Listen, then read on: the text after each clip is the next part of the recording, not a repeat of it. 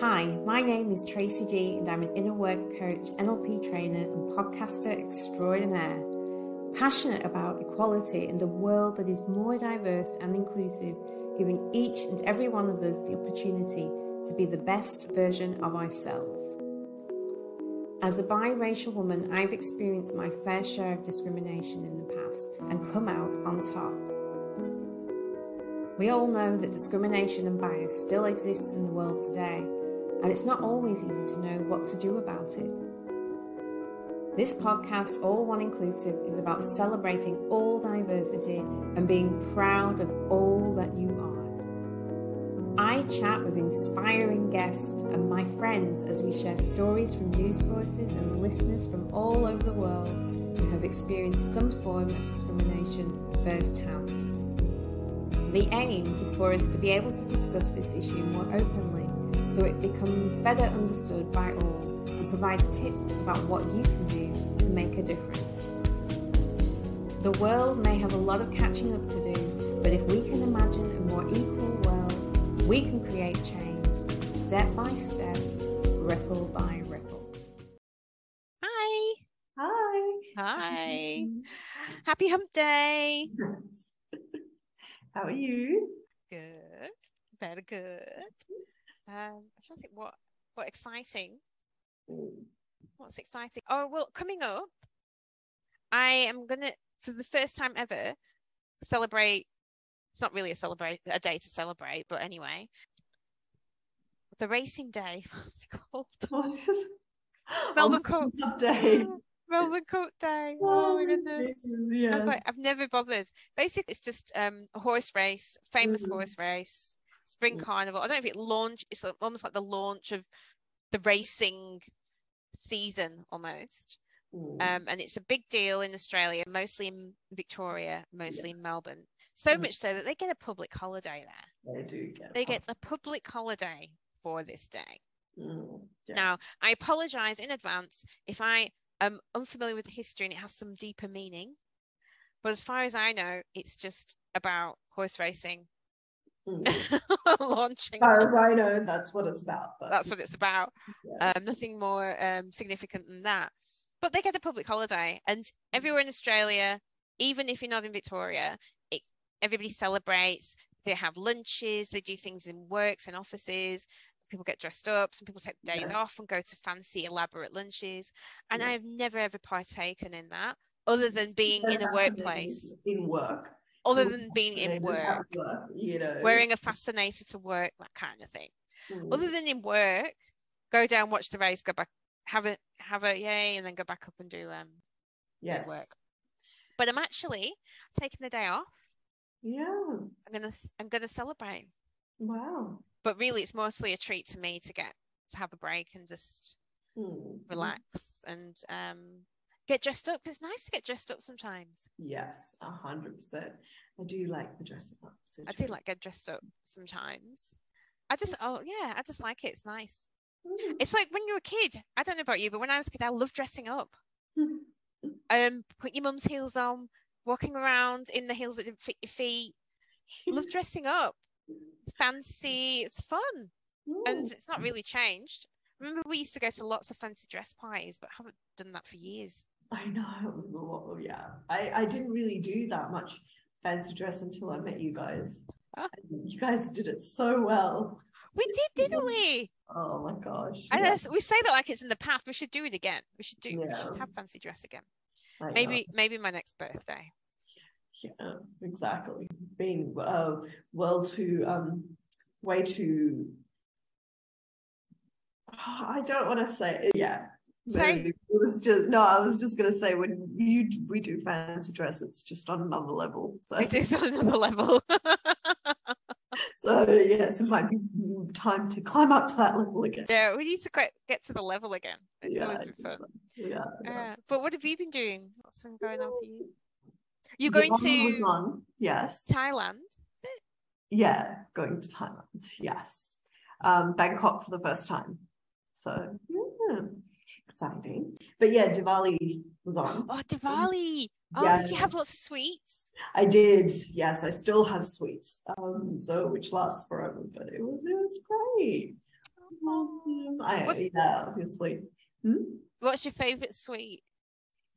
Oh, look, I actually like Nimki's the best, and they're not sweet, they're salty, you know. Nimki. they're- yeah, Nimki's, they're like crunchy things you eat. My mates other sweets, but Diwali, it's just so so many sweets that actually the salty stuff stands out more. So um yeah, it's nice to to do that. But um but I think I like the ritual of like cooking with my mum and stuff, you know, just Yeah.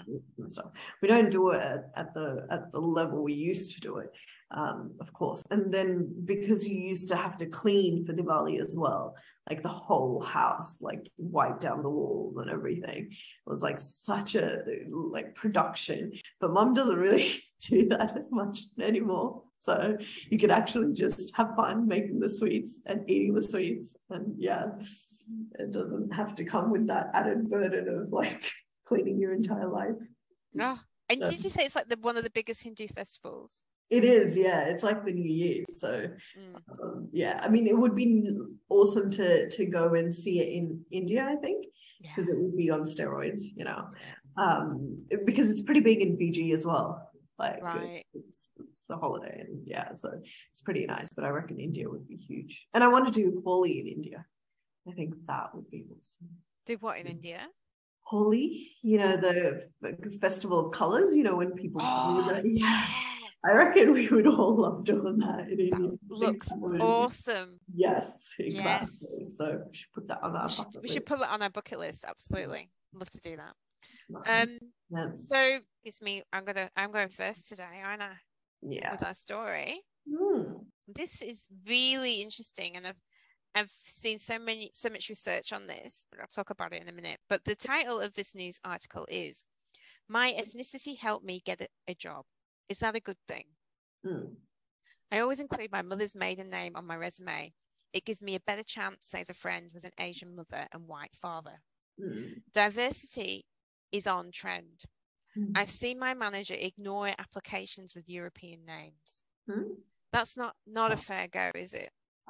Getting a leg up because of ethnicity. Landing a job is already hard as it is. Endless applications, interviews, and rejections. There are tricks to being noticed by employers, messaging a friend in the industry on LinkedIn, using school connections, asking relatives for a summer gig, dolling up the resume so it floats to the top. Team player? Sure. Skilled at Excel? Why not? But when a candidate ticks the culturally and linguistically diverse box, hmm. suddenly meritocracy is dead. Hmm. They're cheating the system, they're stealing a job from someone more qualified. The trend of diversity hiring has come out a convenient time in my career, the beginning. I got my start in newsrooms through a Media Diversity Australia placement program for culturally and linguistically diverse students aimed at increasing minority visibility in Australian newsrooms. With notable exceptions, the Australian media is overwhelmingly white as was the rest of my university cohort. So I applied, despite my unease. However, soon after I was accepted, guilt began to snowball. Although the program involved rigorous interviews, I wondered if I deserved to be rewarded for attributes outside my control. Why do I deserve special treatment? But hmm. when I joined the workforce, I noticed there's not always a fair go. In recruiting and promoting, managers can often choose someone who reflects their ideals, their politics, and culture. I saw a limited variety of ethnicities reflected in the industry, particularly in leading roles. Even if managers aren't consciously discriminating in the hiring process, the whiteness of most newsrooms is self evident. When 51.5% of Australians are first or second generation migrants, that is a problem. To address this disparity, some organisations are adopting diversity hiring initiatives. It's good news for my career, but it has led to many uncomfortable conversations. After ticking the diversity box in an application, I was surprised when it was brought up in a job interview. I felt ashamed and pressured to prove I was more than a diversity hire. Don't worry, I won't be the token Arab of the office, I said, laughing nervously. I wanted to be hired because I'm a hard worker, not become a signpost of virtue signaling. Hmm. Oh, that's ridiculous. This sort of program doesn't need to exist. a man said after finding out how I got my start in the industry. The most qualified person should get the job. You're playing the victim. It became exhausting to navigate conversations with people who appeared threatened by moves to increase staff diversity. Why should someone get a role over me just because they wear something on their head? A woman with European background asked, alluding to a Muslim employee. I feel like white men are really struggling to get a job right now. She believed diversification of the workforce meant jobs were being stolen from people more deserving. This invalidates marginalized people's talents that otherwise would go untapped, given that they are not privy to the opportunities afforded to many other people. Mm. This resentment has at times led me to downplay my ethnicity for fear of confrontation when I should be advocating my unique perspective.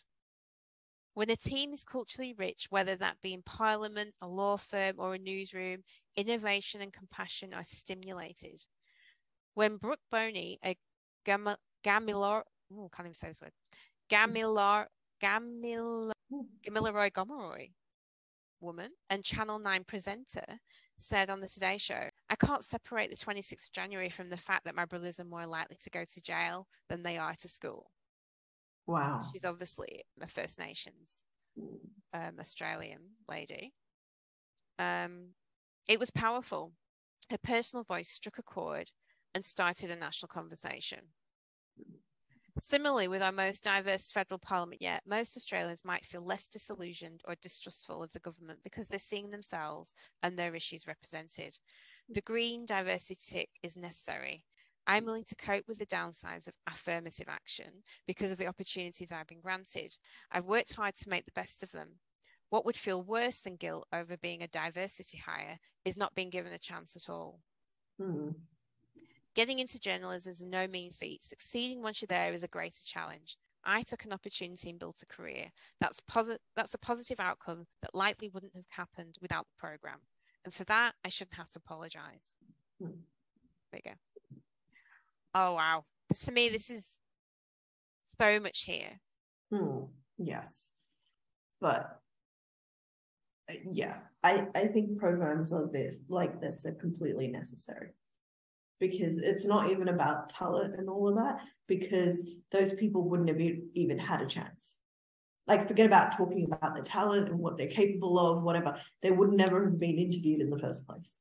So i think for me it's just about letting these people come in and interview and tell them tell the the people hiring about themselves that's that's all it is they're obviously not going to hire someone who doesn't have the skills and can't do the job but it's letting them through the door at least to have the conversation Mm. so yeah, Yeah, absolutely.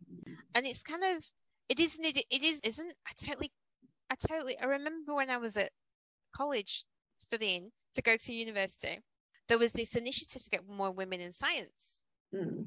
So there's you know science and engineering actually, and um, this company sent came to our college and said anyway we want women- more women in engineering and science. So they went to the sciences subjects to Hmm. tell this idea and they had all these initiatives and one of them was to go and spend a week at the university in the engineering department doing all these really fun activities and i went Hmm. and at that point i wanted to do medicine Mhm. um, by the time i'd done this week um, in an engineering um, department in university i wanted to be an engineer. I actually started an engineering degree. Oh did you? Yeah i started engineering as a degree. I didn't last long i lasted a semester. But anyway. Not the point but yeah. um not the point. It was this this you know initiative. It was because i loved the the uni- i wanted to go to that university and i loved i just had such a great time. Mm. um but anyway but also part of the initiative was to go to like um a conference in london which was kind of like women in engineering thing as well Mm. um, and it was a big fancy shindig. And going from a small town in the north of England to this big fancy shindig, basically, I was a diversity. What Hmm. do you call it? yeah And I remember being, and this is how I remember feeling. I remember being at this conference, and it was really great, and it was very elaborate. Lots of, I guess, names in the industry. When I wouldn't know that, I just got the Mhm. feeling. opportunity, it was networking, you know. Had I really understood the idea then, which I had no idea, it was really about networking, getting a mentor, Mm. um, knowing people in the industry, giving getting you opportunities Yeah. yeah for for university and for placements because that's what you would be doing anyway so that was what it was about but i had no idea that was about i was going to a fancy party in london Mm, yeah. but i did feel weird because i was like well once i was like one of the youngest people there but there was other young people there also i was only black i felt like i was the only black person there or very few people Mm. of color there yeah. and definitely there was hardly any women there yes. yeah Yeah. So I just felt, and I remember thinking, feeling slightly uncomfortable and thinking, I'm just here because I'm a woman, Oh. or I'm just here because I'm a black woman. Mm, And that doesn't do good things for your self esteem. And I, I can see that person's talking about it. He's, he's a man, I think. mm, But the feeling, you feel like an imposter.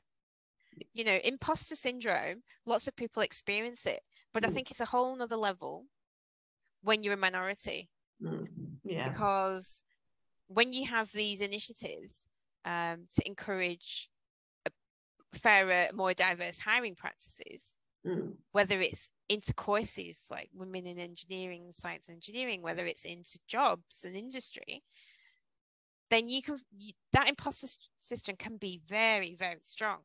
mm, And especially when you hear things like people going, "Oh, you know, stealing our jobs," and it's so hard for a white person to get a job or a white man or whatever. I'm mm, just like, really? yeah. No. And, and like you say, they would never even get an interview. Yeah. Yeah, yeah, It- it's true. And yeah. then and then looking at the statistics, I can't remember exactly what they are, but essentially saying that you've got a non-Anglo sounding name you're applying for jobs, Mm, same qualifications, the same experience. They did an experiment mm, changing the names. yeah. What do you think happens? Yeah. I'm guessing the Anglo names got interviews. The Anglo names get the interviews. Yeah, exactly. Simply by changing the names.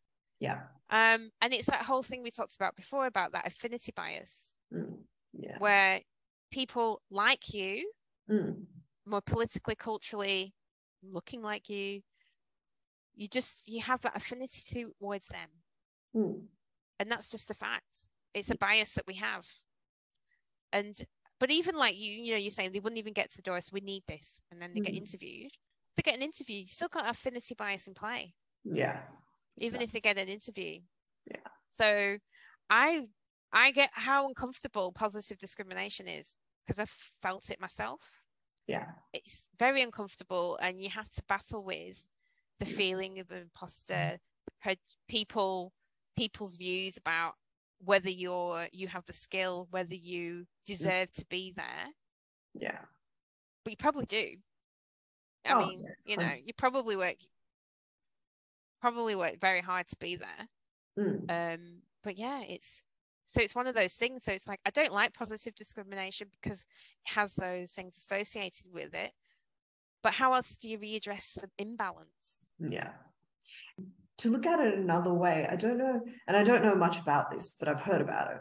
But say, for example, in India, you have the caste system, right? And um, you have the the lowest caste, I think, the Dalits, the the untouchable, the Dalit. Um, I think they are now. Um, so now it's, I think there are workplaces that are mandated.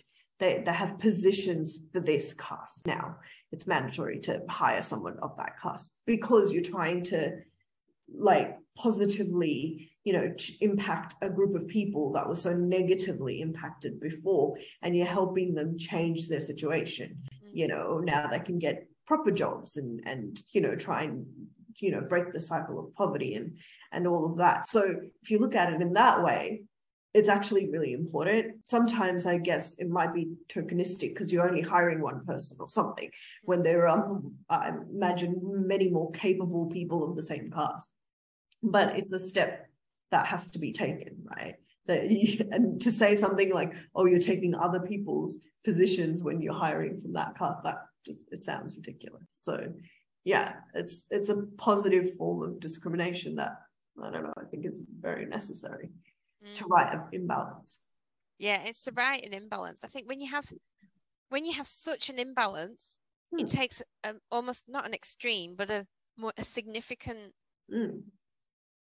I don't know, critical mass to to to get anywhere near the balance. And sometimes you might go too far, but Mm. it's like this act, but we're already so far apart, and that's why we need.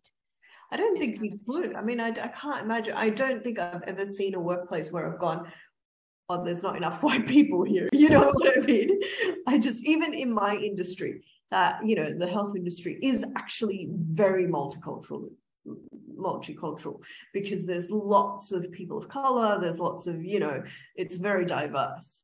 Um, but not to the point where I, I'm like, oh, there's not enough white people in this room. Mm. I'm still being in rooms where you know, I'm the only woman or I'm the only woman of color. So I'm just like, you know, that that's not a thing. So Mm. well, hasn't been so far, I don't think. No.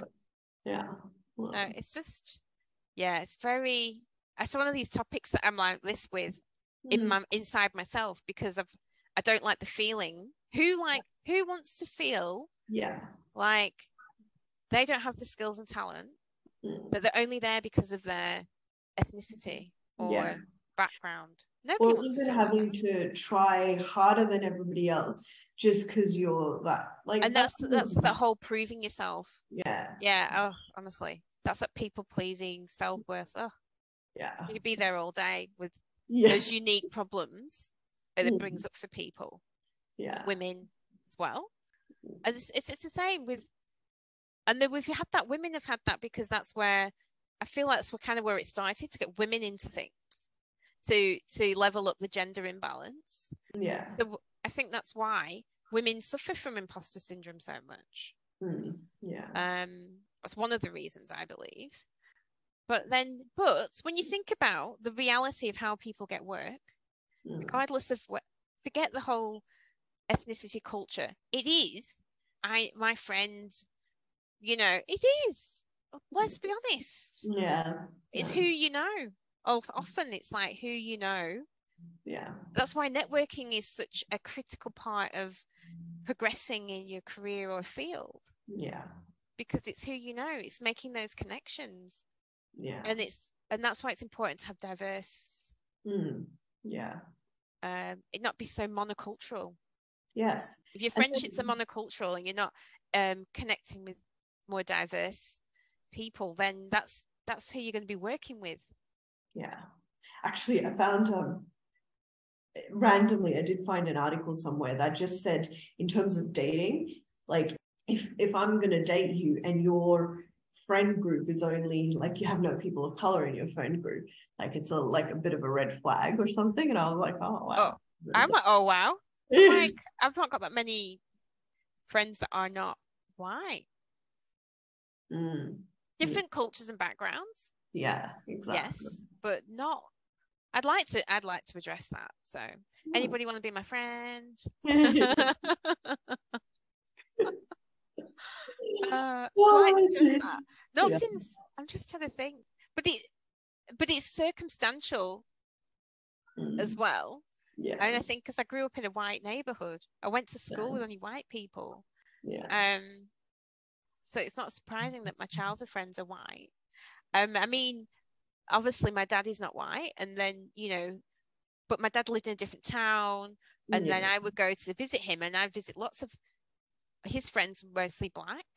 Mm, all of them, his sons are mostly black and they had black children and would be friends with them. But we lived too far away to have a yeah. like a you know a long time long term connection. Yeah, it's just interesting. Yeah. Very very interesting.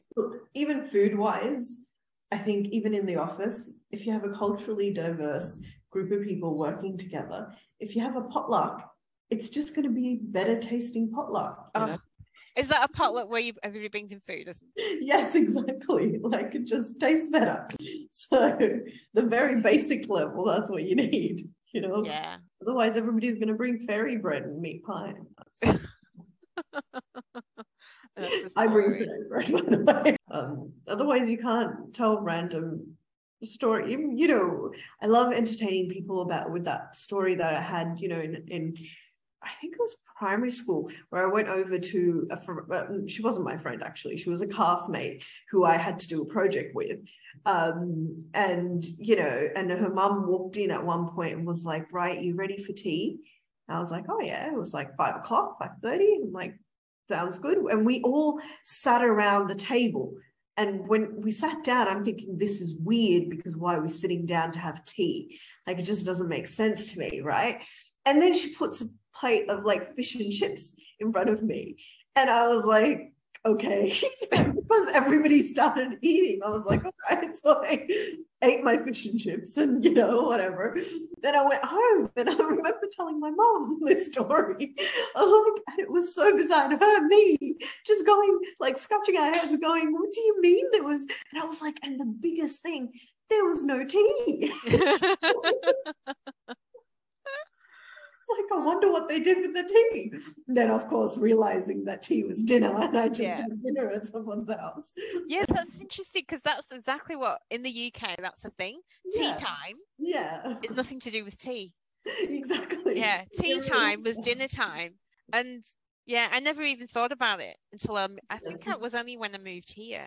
I don't know why it's different here, but people don't call tea time I think that's why, because people don't use that term here. Tea time. It's yeah, not. It's not very. Yeah, they were very. I guess. yeah, but it was just, and plus they were eating at like five thirty, which I would never do. You know. Yeah. I would eat much later, so um, it just didn't occur that that was dinner. But no, yeah. Yeah, breakfast, lunch, and dinner, but it was tea. Your mm. mum were like, "Home, be home for tea." Yes. Make sure you're home for your tea.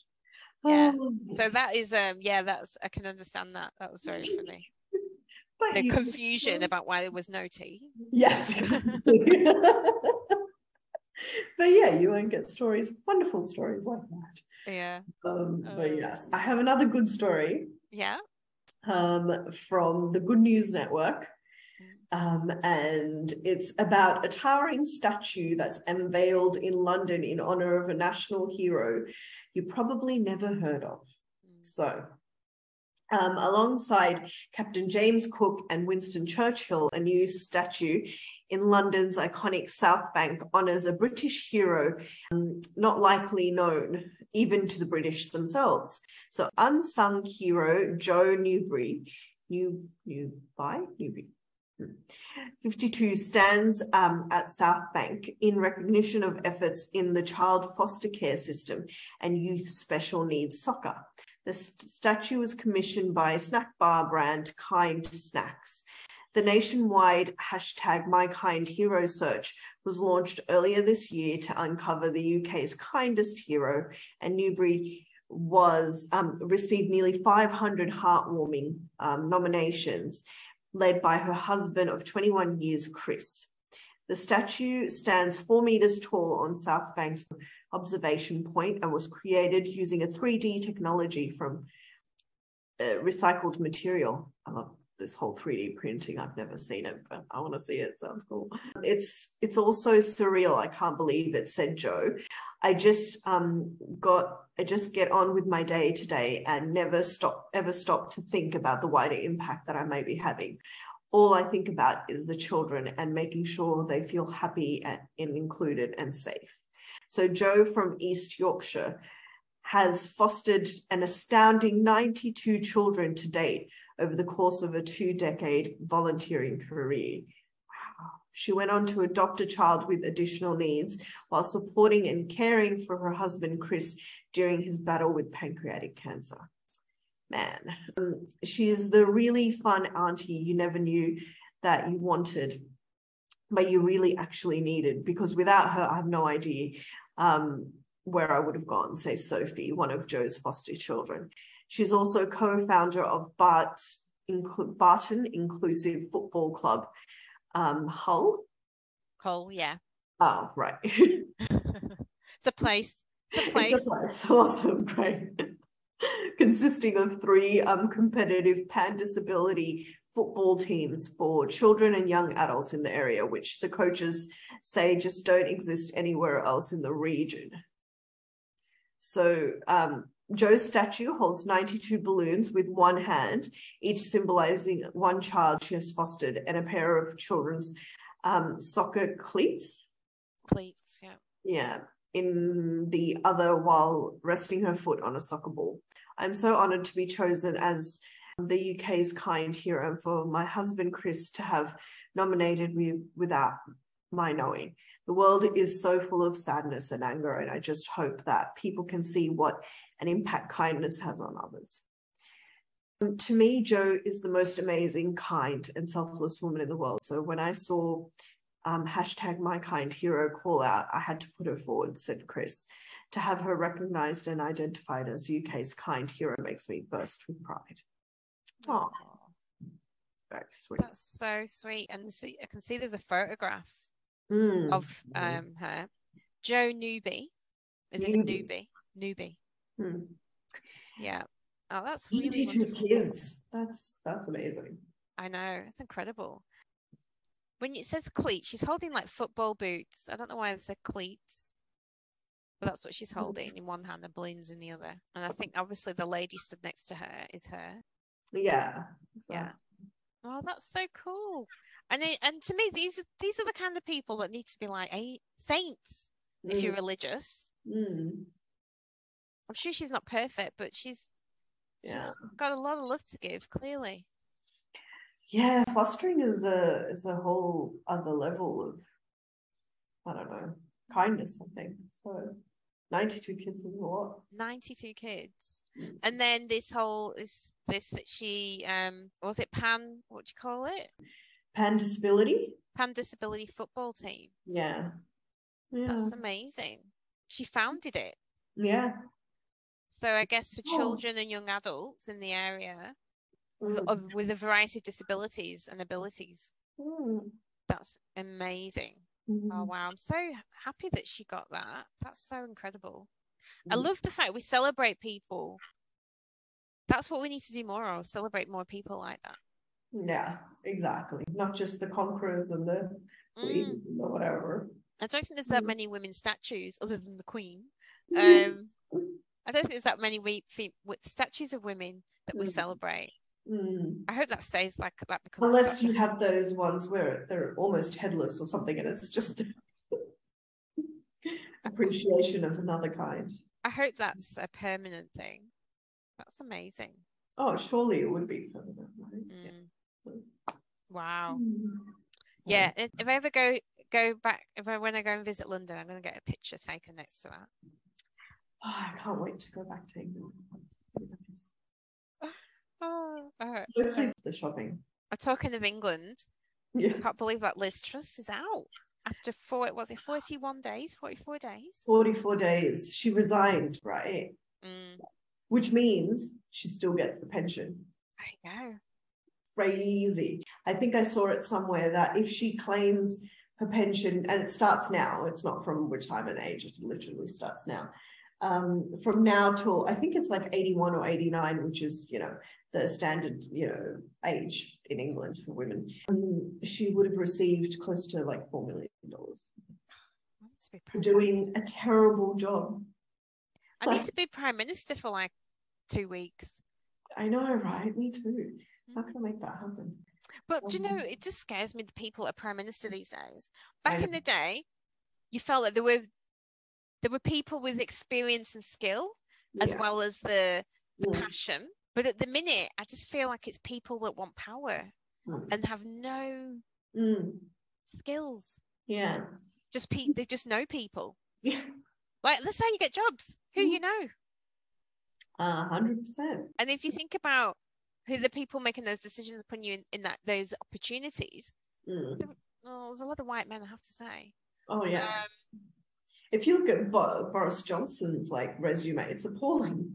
Just even even in his like the companies he's led and the positions he's done, it's just terrible. And you're like, this man's prime minister. Like it just it's scary, isn't it? no sense. Like it really doesn't. And there's some businesses out there where I think those business leaders, I know they're Hmm. part of like a a business, but they would be way better prime ministers. Oh yeah, yeah. I think my boss would be a way better prime minister. I mean, she'd be affecting change every minute, and it's hard to keep up with her. But she'd be way better prime Yeah. minister. Yeah. I don't know what how we end up. Well, you know, really, we I don't know how we end up here, but I guess it's like people it's this whole I'm not polit. People that say I'm not political, I just think, Mhm. really, everybody's political because I, you're either that or you're dead. You don't Mm, have an opinion on anything. Mm, You don't care about your life and what happens to you. Yeah. I So know. you have to be political in that way. Um, But I also think politics isn't set up for like hardworking, honest people because it grinds you down so much. I, I genuinely think like, you know, because you spend half your time, like AOC and stuff in the US, they spend half their time de- defending themselves against people who think they're imposters and stuff and don't deserve to be there. You know, diversity hires and stuff like that. They spend half their time answering stupid questions. You know, so yeah, I can imagine if you're you're a good person and you want to be in politics. it's not easy. not. I just see you need a lot of connections, a lot of funding. Yeah. Yeah. I was just seeing I just was looking before and there was all these candidates for the next the November elections, like governor, candidate for governor, Yeah. candidate. What else do they have? What do they call it? The not the House of Commons, that's UK.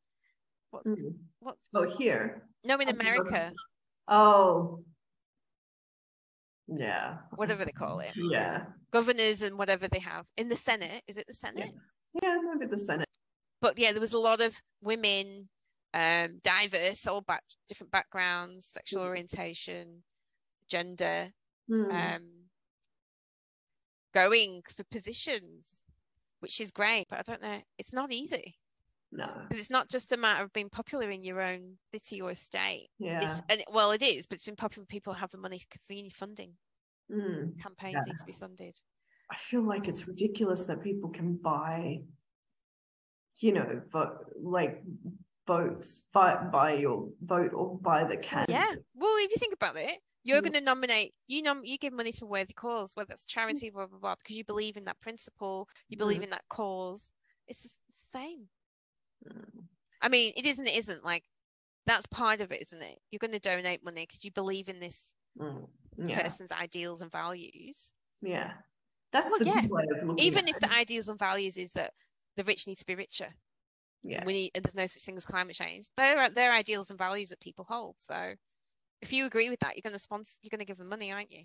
Yeah. I don't know. Just There Is what it has is. to be a better way of doing it instead of that. All right. Well, when when you've thought of it, share. Mhm. Thought of it, share. Because the you know the alternatives are um dictatorships or communism. I would love, I you know what I would love? I would love just like say you're voting for Baulkham Hills mayor or something, whatever the hell it is, right? MP, member of parliament. And you just go around and you go, you look at, I don't know, certain things. Maybe they haven't got a criminal record. You look at um, certain things. What do you mean? Yeah, like a person that doesn't have criminal records, right? Right. You're Okay. all in a room or something, and then you go, right, you there, you get to be mayor. And then that person has to do it. You know what I mean? No, I don't know what you mean. That would be like cool. Because then you'd be like, and then you do the same with the prime minister. You'd be like, you over there on the street or whatever. or you, you just go out into the world and you look Yeah. at people. You're just looking at people who've got Yes, and a good experience. exactly. About, Like, and you bring just say, right, you have to be prime minister. Yeah, like Is that what you mean? and all the like, you know, whatever. Right? You put them all in. A, they're not psychopaths. Yeah. They're like good people, and they have good homes. They have a good credit score. They haven't killed their parents or you know murdered their children or anything like that. And you go right, you over there, you need to be prime minister, and you're like, you have to do it for two years or whatever, three years, and you're like, you know, like a little. And how would you feel if somebody said you have to be prime minister? Yeah, I'd be pissed, but because I feel like I had other things I wanted to do with my life. But you know what I mean? I feel like that would be like more equitable and more like whatever. Yeah, I think so. And I think because I think the average person, generally speaking, has good kindness and whatever, you mm-hmm. know, and wouldn't try and screw the country you Mm, know whereas i feel like some people in the in power actually go around trying to screw the country you know like burn it to the ground or something yeah oh so that yeah that's my idea all right, that's a good idea. That actually, yeah i think my so. dog barking. Hmm. Yeah, it could be like the national award, like that. That what we just talked about the tissue thing. I mean, the tissue, the st- statue thing, right? Everybody, I don't know what I'm saying. Um, everybody like nominates someone, like a good person. Oh, like everybody nominates someone Yes, to be prime person. minister. That's a better, better idea. Oh, Yeah, because you go, I know Tracy, she's a great person. She would make a great prime minister. So you put her name in the hat. yeah, but she didn't want to be prime minister. Yeah, exactly. Doesn't doesn't matter. Um, and you sell it because you're like, hey, at least you get a pension afterwards. So you do a good job, Mm. and then you'll get a pension. But that is kind of how it works now. Yeah, I don't think so because people don't have it's you don't have to you don't even have to be bloody qualified. Like, you know, you just have to come from the right place. I don't think Boris Johnson is qualified. Because like if I think about sorry, my dog is driving me nuts. If you think about um I'm going to put him in the room. Doesn't stop barking. If you think about the um the late the last elections, local elections, it was all them campaigning, you getting to know them. But most of the supporters would be people they knew, Yeah, exactly. like canvassing on their thought they were behalf. Yeah. You're too funny. All right, we need to move on because Yes. too long. Okay. Um. Let's end, end on that note. People who, are hot should be in public office. Yeah. in Even if they burn the country down, you can at least have something nice to look at. In, in Meenal's opinion. Okay. All right. So do what would you do? Yes. Okay. We can do what would you would you do right? So Meenal, Mm. a white co-worker says to a newly hired woman of color, and this could be newly hired Asian person, newly hired minority person, could be any. Mm. Your name is really hard to pronounce. Do you go by something else? What would you do? Ah, jeez. Yeah. Actually, this is so hypocritical because Oh, obviously. let's let's hear the hypocritical. I like the hypocritical. What, because the guy I'm seeing, according to him, I can't pronounce his name very well. so I call him by, you know, his initials, which is fine because it Mm. works. Mm. But I think that's bullshit, to be honest. I think you can learn, if you can learn to pronounce Daenerys Targaryen, Daenerys Targaryen. Is that on the on the new um, Game of Thrones thing? no, isn't she Khaleesi? Isn't that Khaleesi? Oh, I don't know. Well, still Game of Thrones, right? Yeah, exactly. Yeah. So yeah. Anyway, if you can learn those Dothraki names and whatever, like surely you can learn a name. I think you just got to like learn how to pronounce it. So I think we just start off with no, you can't call me Bob. Like I'm Yeah. sorry, but no, that's not going to work. And you're just going to have to make an effort to pronounce my name Yeah, and do the best that you can. yeah. You I know. think if people are trying, I don't care if they get it wrong, as long as they're trying. Yeah, no, Yeah. 100%.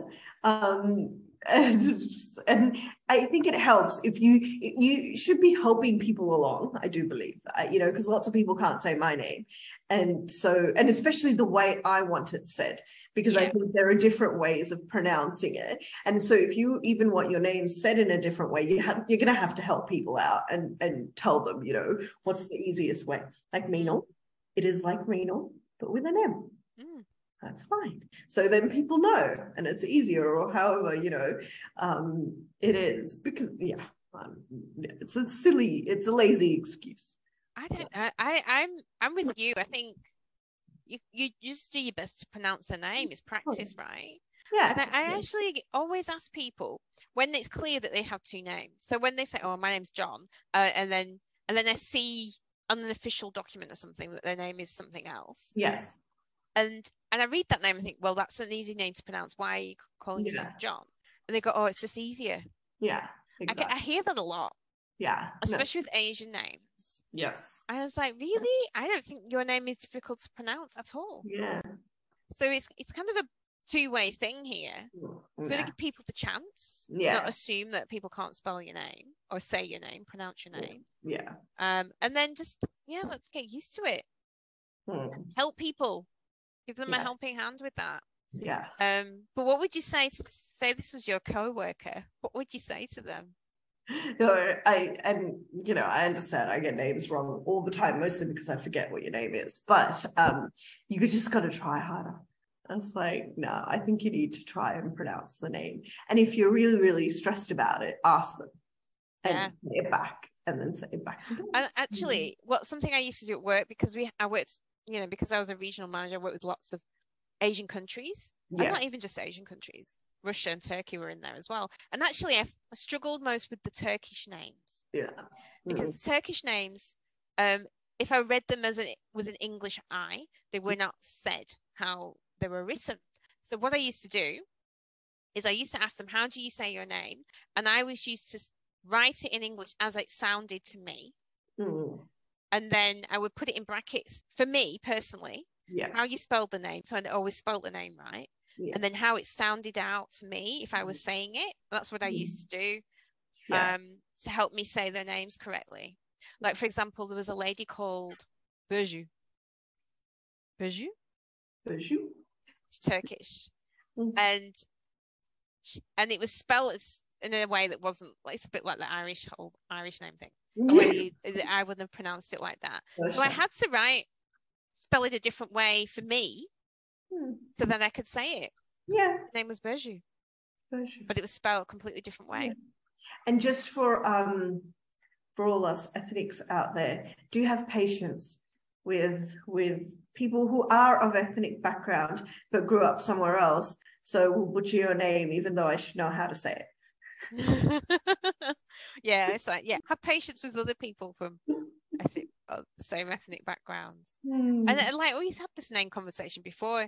Like my surname, I don't particularly think it's difficult to say. It's No. it's actually spelled how you say it, yeah, Gandu. yeah. I mean, I can imagine you could spell it with two O's or with an O instead of a U, Mm. but it's still pronounced the same. yeah. So I can understand misspellings, but I can never understand how you can't say it, Gandu. I just really, I just, I did had it the other day. It's Tracy Gandu, and then I did. Oh, I couldn't even tell you. It was just what? How did you get that? Anyway, so why it matters?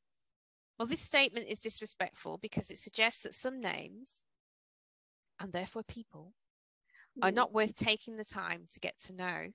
yeah. It can also make the new hire feel like an outsider, signaling that she has to change who she is in order to fit in at work. Well, he or she, because I've seen it so many times. So that's why it matters.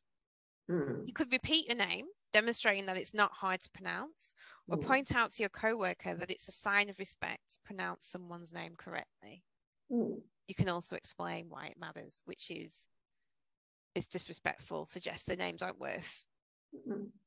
um, taking the time to get to, to know, um, which implies they're not either. Um, your white colleague may be falling into the trap of considering white sounding names as the norm Mm. and therefore not realize how inappropriate their question is. If their own name has always been easy for classmates and colleagues to pronounce, they may never have had their name questioned like this and not understand how it feels. We get a name, I get because I guess we live here, I get names all the time that may not be so easy to pronounce the first time I hear it. Yeah, exactly. But I feel like you have to make an effort. Yes. I think there's two things though with this that story we talked about earlier. There's people using Anglo sounding names on purpose Mm. because they it gives them more opportunities. Yes. And then also because it may be difficult to pronounce the name. There's two things behind that. Yeah. Could be both, either or. Either. Mm, there you go. Have you had any names you found difficult to pronounce? I've had so many names I've had difficulty pronouncing, but um, clearly the person I'm dating right now, I just and I have the most difficult time pronouncing his last name. And he says it's all right. October is the month to pronounce his first name, and then we'll get on to his middle name, and then we'll get on to his last name. So there you go. What are all the names hard difficult to pronounce? Well, he, he just says I'm not saying it properly. He needs to be patient with you. I know, exactly. And sometimes I get it wrong. And then sometimes he's like, oh, now you put the Aussie accent on there. And I'm like, Oh well, you will see. You're gonna Yeah. say it with an Aussie accent. yes, This is the way it is. Yes, and he's re um redoing my friends' names because obviously, you know, some of my friends are in, you know, of Indian descent and they have Indian names, but we don't pronounce it in the Indian way. So he's like, you don't. That's not. It's Amrita, and I'm like, no. Oh, no. Amrita. Instead Yeah, Amrita. No, it's Amrita. it's like Amrita. See, that's diff- that's okay because it's still it's still the essence of the name. yes, exactly. Yeah. You don't change your name to Amanda. Yeah. yeah, that would be different. oh, jeez. Yeah. I mean, I couldn't pronounce it the Indian way either. Yeah. Amrita. My mom still says it like that. She'll, she'll say Amrita. And I'm like, Yeah, I can't. But I mean, getting it very close, I think is good enough. Mm, yes. Or when you like in Bridgerton and they're like Miss Sharma. No, they're like Miss Sharma, Sharma or something. I'm like, what are they trying to say? And then you're like, oh, Sharma. Sharma. yeah, it's Sharma. Mm, So, but yeah, but I I get why that happens. Okay. All right. I think we've nadded on a bit long. So it's good talking to you as usual. Yeah. Yeah. It'd be Mhm. interesting to hear from other people how they handle the name pronunciation, if that's been a problem in the past with them. Love to hear how they handle that. Do they just change their name to something Anglo? Or if they use their name, or if you've got any funny stories around it, that would be even better. Yes. I would love to hear.